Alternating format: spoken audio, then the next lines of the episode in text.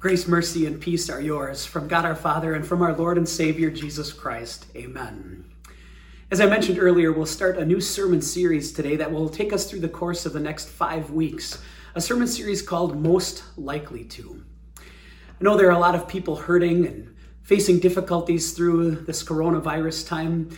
My heart goes out to all of them especially to our students and some of our, our seniors, particularly as the end of their school year, the end of their college career or high school career has, has meant some major changes and some missing out on some things that they were looking forward to. Maybe through this sermon series, most likely to, we'll bring a little taste of the end of a school year uh, as we focus on Bible characters and how God used their lives for good and how He directs our lives for good as well. You know how that works, right? In a yearbook, the idea of most likely to. Students are polled about their classmates and they come up with different things that each classmate might do, that they're most likely to do something.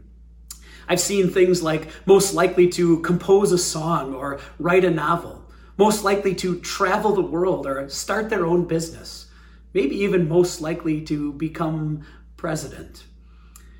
Through the course of the next few weeks, we'll look at Bible characters Esther and Noah and Ruth and Samson and Mary and discover what they may have been voted most likely to do had their high school classmates voted them into those categories. Today, we're going to look at the story of Esther under the theme most likely to become queen.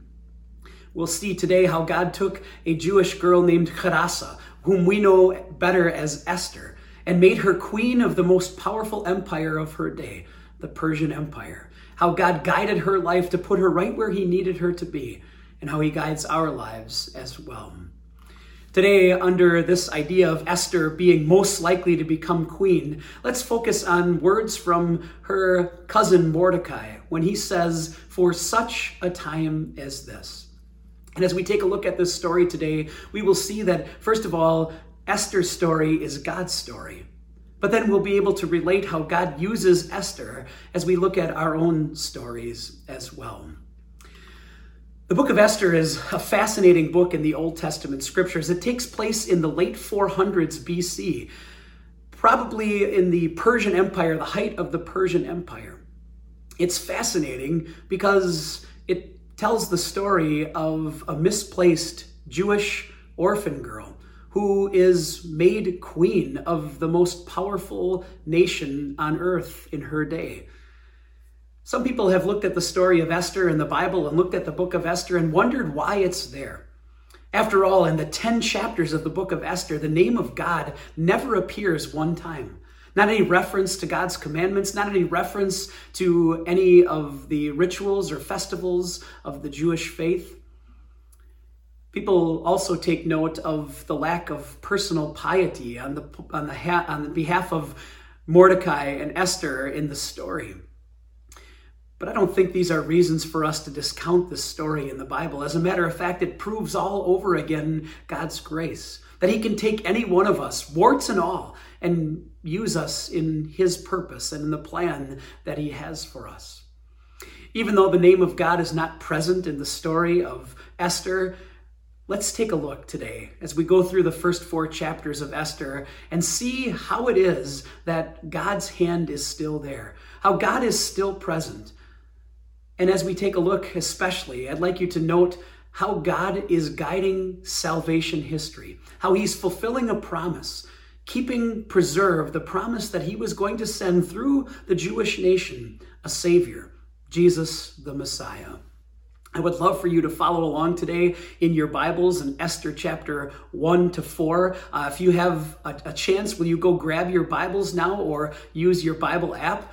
Here's the beauty of video church. You can pause and go get the Bible, and I'll be waiting for you when you come back. Esther chapter 1, verse 4. Actually, the whole story of Esther is fascinating because it really hangs around five main people in the story. We're going to meet today King Xerxes, first of all. He is the king who rules this vast, vast kingdom of Persia.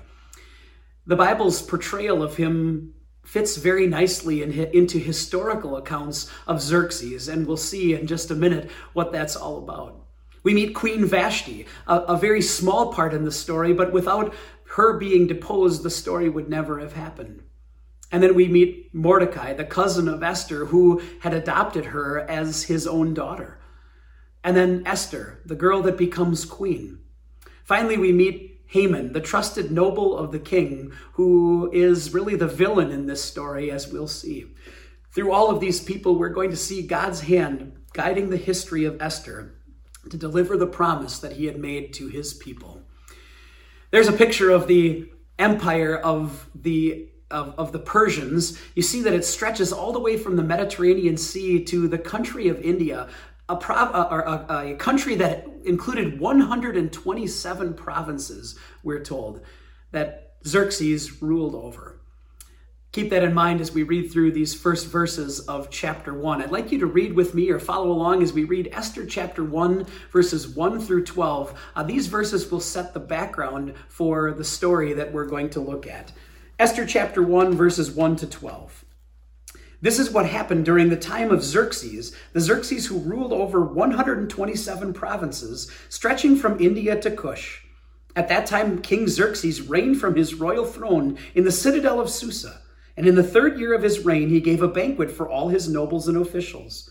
The military leaders of Persia and Media, the princes and the nobles of the provinces, provinces were present. For a full 180 days, he displayed the vast wealth of his kingdom and the splendor and glory of his majesty. When these days were over, the king gave a banquet lasting seven days in the enclosed garden of the king's palace for all the people, from the least to the greatest, who were in the citadel of Susa. The garden had hangings of white and blue linen, fastened with cords of white linen and purple material to silver rings on marble pillars. There were couches of gold and silver on a mosaic pavement of porphyry, marble, mother of pearl, and other costly stones. Wine was served in goblets of gold, each one different from the other, and the royal wine was abundant in keeping with the king's liberality. By the king's command, each guest was allowed to drink in his own way, for the king instructed all the wine stewards to serve each man what he wished. Queen Vashti also gave a banquet for the women in the royal palace of King Xerxes. On the seventh day, when King Xerxes was in high spirits from wine, he commanded the seven eunuchs who served him Mehuman, Biztha, Harbona, Bigtha, Abagtha, Zethar, and Karkas to bring before him Queen Vashti wearing her royal crown, in order to, to, display her beauty to the people and nobles, for she was lovely to look at. But when the attendants delivered the king's command, Queen Vashti refused to come. Then the king became furious and burned with anger. Could you see it? Could, could you picture it as we read through it, the wealth of King Xerxes in his kingdom? I suppose you could call this six month World's Fair that he held a testimony to his own greatness. Yeah, we see his ego too, don't we? And at the end of that 180 day celebration of himself, Xerxes threw a banquet that lasted seven days. And here's where the story really begins. On the final day of that banquet, the revelry kind of came to a sour note when King Xerxes summoned Queen Vashti to appear before he and his other nobles. But she refused. The next thing we read about in the chapter is the conference that, that the king has with his nobles. How is he supposed to react to Queen Vashti's disobedience? The conference ends with a recommendation of removal that Queen Vashti be deposed, give, give up her royal position, and never appear before the king again. And then a decree went along with it because the real fear was of the nobles was if the queen disobeys her husband in this way, what's going to happen in the rest of the kingdom? And so the decree was given that all wives respect their husbands. That story of Xerxes and Vashti really sets us up for what happens in chapter 2. Will you take a look with me at chapter 2, verses 1 through 11, please? Later, when the anger of King Xerxes had subsided, he remembered Vashti and what she had done and what he had decreed about her. Then the king's personal attendants proposed Let a search be made for beautiful young virgins for the king. Let the king appoint commissioners in every province of his realm to bring all these beautiful girls into the harem at the citadel of Susa. Let them be placed under the care of Hegai, the king's eunuch, who is in charge of the women, and let beauty treatments be given to them. Then let the girl who pleases the king be queen instead of Vashti. This advice appealed to the king, and he followed it. Now there was in the citadel of Susa a Jew of the tribe of Benjamin named Mordecai, son of Jair, the son of Shimei, the son of Kish, who had been carried into exile from Jerusalem by Nebuchadnezzar, king of Babylon, among those taken captive with Jehoiakim, king of Judah. Mordecai had a cousin named Hadassah, whom he had brought up because she had neither father nor mother. This girl, who was also known as Esther, was lovely in form and features and Mordecai had taken her as his own daughter when her father and mother died.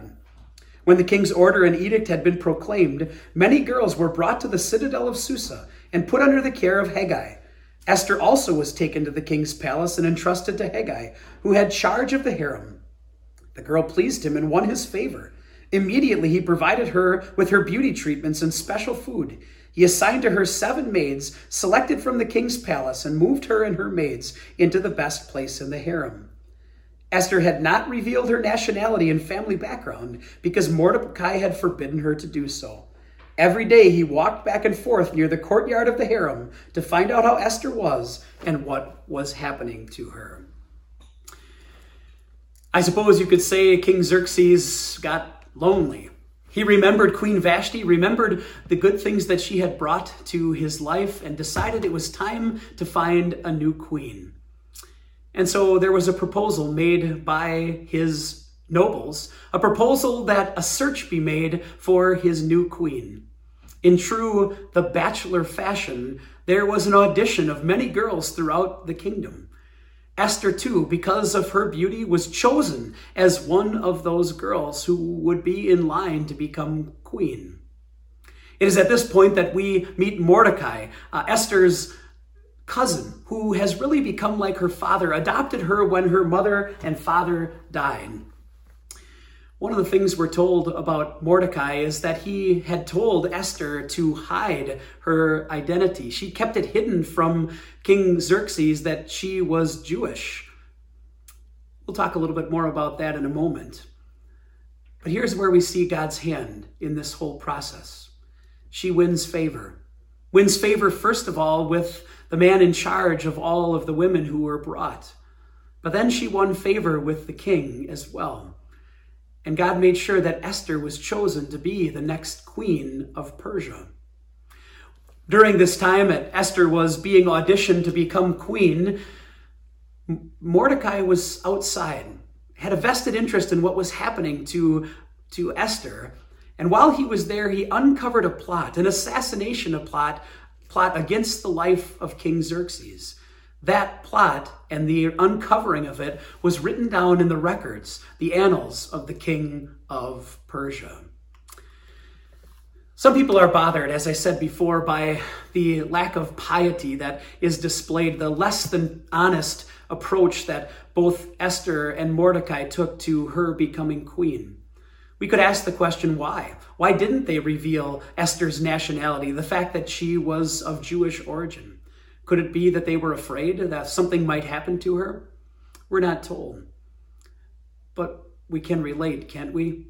We can relate because there are times in our lives where it's difficult to let our light shine. It's difficult for us to be Christians. Have you ever found yourself in a group of people, maybe in a class, maybe at work, maybe in a social gathering, where you seem to be the only one? It's easy, isn't it? To want to kind of hide our own identity, to not make any waves when we're outnumbered by people who seem to be at best apathetic toward Christianity and at worst enemies of the cross of Christ. It's easy for us to sweep our faith under the rug too. It's why Jesus encourages us in his Sermon on the Mount to let our light shine before people, that they may see our good deeds and praise our Father in heaven. God can take even the worst circumstances and make them turn out for good. He proves that in the story of Esther, and he'll prove it in your life too. We can trust God, put our lives in his hands, knowing that he is going to take care of everything for us. Well, Esther was chosen to be queen, and why she was chosen to be queen becomes clear in chapter 3 as we meet the final character, a man by the name of Haman. Let's take a look at chapter 3, verses 1 to 7, and then verse 15. We read there, after these events, King Xerxes honored Haman, son of Hammedatha, the Agagite, elevating him and giving him a seat of honor higher than all of the other nobles. All the royal officials at the king's gate knelt down and paid honor to Haman, for the king had commanded this concerning him. But Mordecai would not kneel down or pay him honor. Then the royal officials at the king's gate asked Mordecai, Why do you disobey the king's command? Day after day they spoke to him, but he refused to comply. Therefore they told Haman about it, to see whether Mordecai's behavior would be tolerated, for he had told them he was a Jew. When Haman saw that Mordecai would not kneel down or pay him honor, he was enraged. Yet, having learned who Mordecai's people were, he scorned the idea of killing only Mordecai Instead, Haman looked for a way to destroy all Mordecai's people, the Jews, throughout the whole kingdom of Xerxes. In the twelfth year of King Xerxes, in the first month, the month of Nisan, they cast the pur, that is the lot, in the presence of Haman to select a day and month. And the lot fell on the twelfth month, the month of Adar. I'll jump ahead to verse 15. Spurred on by the king's command, the couriers went out, and the edict was issued in the citadel of Susa the king and Haman sat down to drink, but the city of Susa was bewildered. Haman is an honored noble, higher, more highly honored than anyone else in the kingdom of Xerxes, but he had a little bee in his bonnet. The bee in his bonnet came from Mordecai, who refused to bow down and pay Haman honor.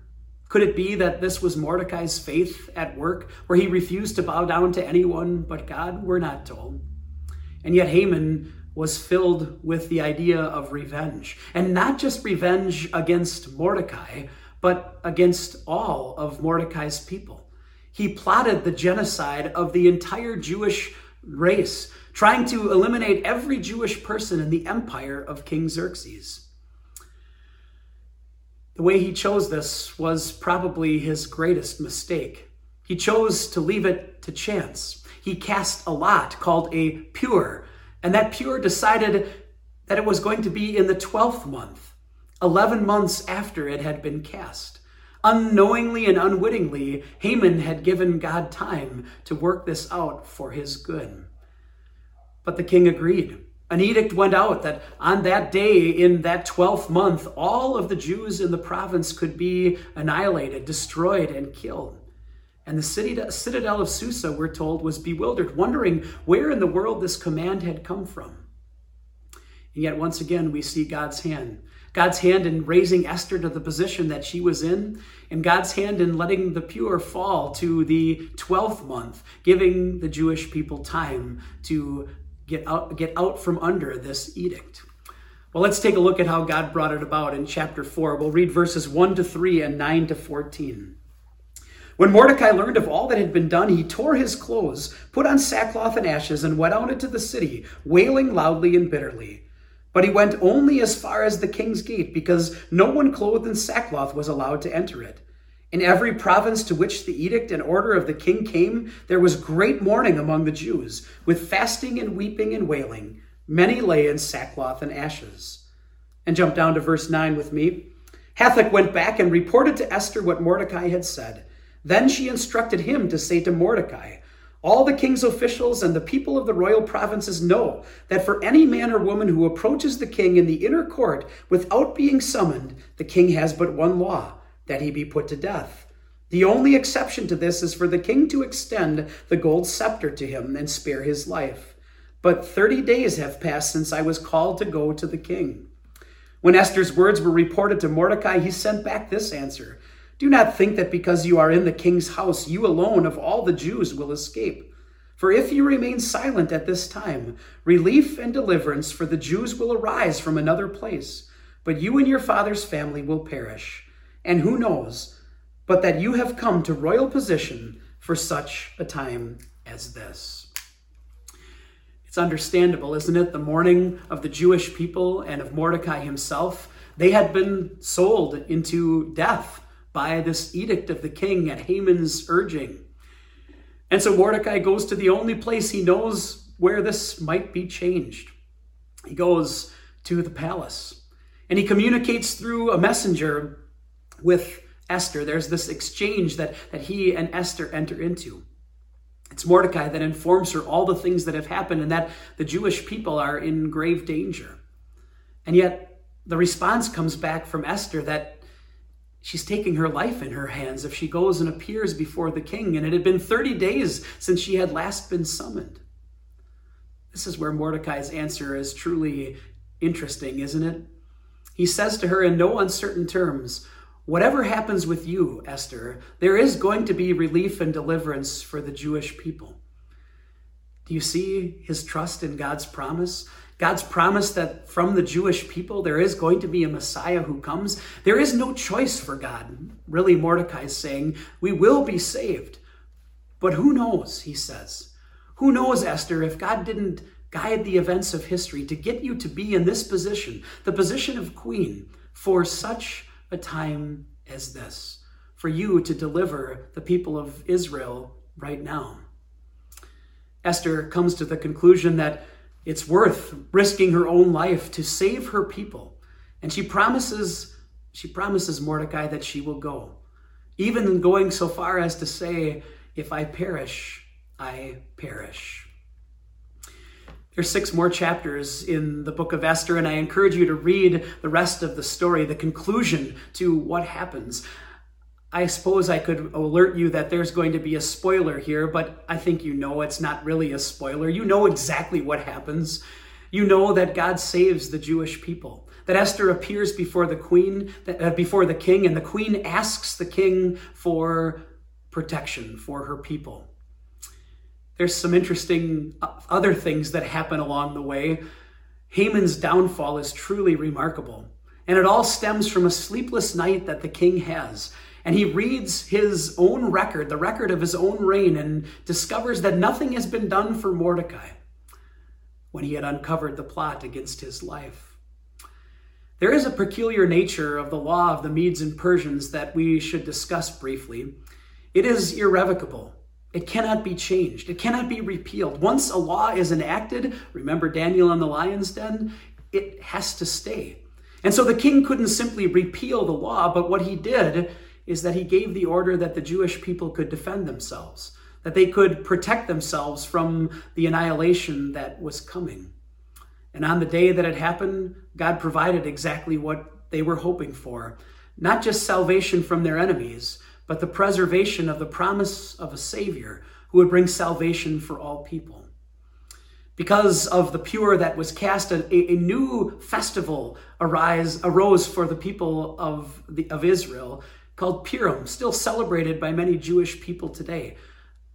And Mordecai himself was honored, given a place of authority in the kingdom because of all that he had done for the king.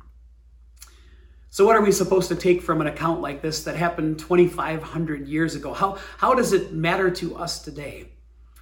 Well, let's start with this it's a reminder that history is truly his story, it's God's story. There is nothing that happens in history that God is unaware of. There's, there's nothing that happens that, that God isn't a part of, that He hasn't factored into His plan. It's a reminder that when God makes a promise, He'll deliver. And here we see the preservation of the Jewish people, meaning that God, God's promise to send a Messiah was going to be fulfilled, that God was going to deliver on that promise, and a Savior was coming. But it's also our story, too, isn't it? God's hand in Esther's life reminds us that, that God is present, that God has a hand in our lives as well. And like Esther and Mordecai, there are times when we have to admit that we're flawed, that we're sinful, that we have warts too. And yet God reminds us that His grace, that His love for us in Jesus covers those sins. That the resurrection that we celebrated last week is our guarantee that yes, our sins are forgiven and that our life with our Lord in heaven is set. Reminds us also, doesn't it, that we have a purpose, that God has given us a purpose. He's given us a place in this world to be people of influence, to be people who have something to say, have a hope to hold out to others. As I look around in our world during this pandemic, this coronavirus, I'm saddened. I'm saddened by how many people are, are panicking how, how many people are afraid because death is a scary thing? Who knows that you and I, as Christians, aren't here for such a time as this? I know that death is scary. It's scary even for God's people. But it's even more scary when you have no idea of where you're going. And so many in our world are living with that uncertainty. You and I have the right perspective. No, we're not people who relish the idea of death. And yet we know that when death comes, it's a blessing because it's God's taking us from this life to an eternity with Him. It's why the Apostle Paul could say this For me, to live is Christ and to die is gain. What a beautiful perspective you and I have a chance to live with because we know where we're going. The calm and peace that you display during this time might lead others to ask questions. You might have an opportunity to share that common peace with others, to say, This is why I can live so confidently, even in the midst of the fears and the panic that is going on in this world. Because through Jesus, I know where I am going. What a beautiful message to share with others. What a beautiful encouragement to give to them. And maybe it is for such a time as this that God has placed you right where you are with the people that you can influence in your family, at your work, wherever you interact with people. A couple passages that remind us that God knows everything that's going on. One we read earlier in Proverbs chapter 16, verse 3 Commit to the Lord whatever you do, and he will establish your plans. Yes, your life is in God's hands. He knows the plans he has for you, and he has plans to give you hope and a future. And then 2 Peter chapter 3 verse 9 reminds us why God has us here in this life. The Lord is not slow in keeping his promise as some understand slowness, but he instead he is patient with you, not wanting anyone to perish, but everyone to come to repentance. That's God's desire, that everyone would know the truth about Jesus and join us for an eternity in the perfection of heaven. Some takeaways from our sermon today. First of all, number 1, remember that history is his story. God shapes events to serve his purpose, not just in the life of Esther, but in your life and mine too. Secondly, God's greatest desire is for us and all people to be saved.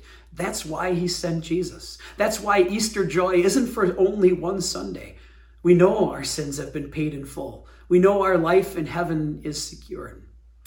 And then finally, number three, Jesus' love for us means our story leads to life with him forever in heaven. That's the joy we have to share with others that we know where we're going, that we know what waits at the other, on the other side of life in this world, and it's life in perfect joy with our Savior.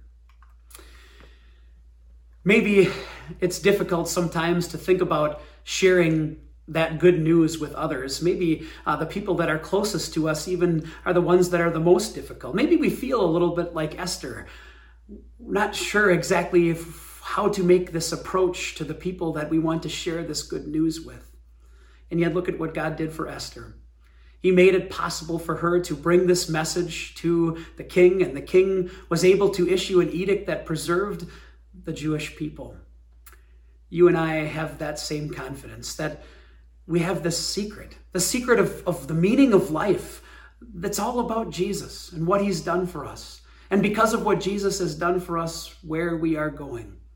That same Jesus who loved us so much to give his life for us reminds us that we can do all this through Christ, through him who gives us strength. Pray for you, for the opportunities that God gives you to help others during this time and throughout the rest of your life. Maybe you won't be voted most likely to be queen or most likely to do any kinds of other things either. But God has given you your influence, the people around you. And maybe it starts with a simple phrase to someone Can I share with you? Can I share with you why I can live in these difficult days with such confidence, with such calm and such peace? And then you have a chance, an opportunity to share with them the greatest love of all, the love of our Savior Jesus. Maybe that's why God has us here right now in this time, for such a time as this. Amen.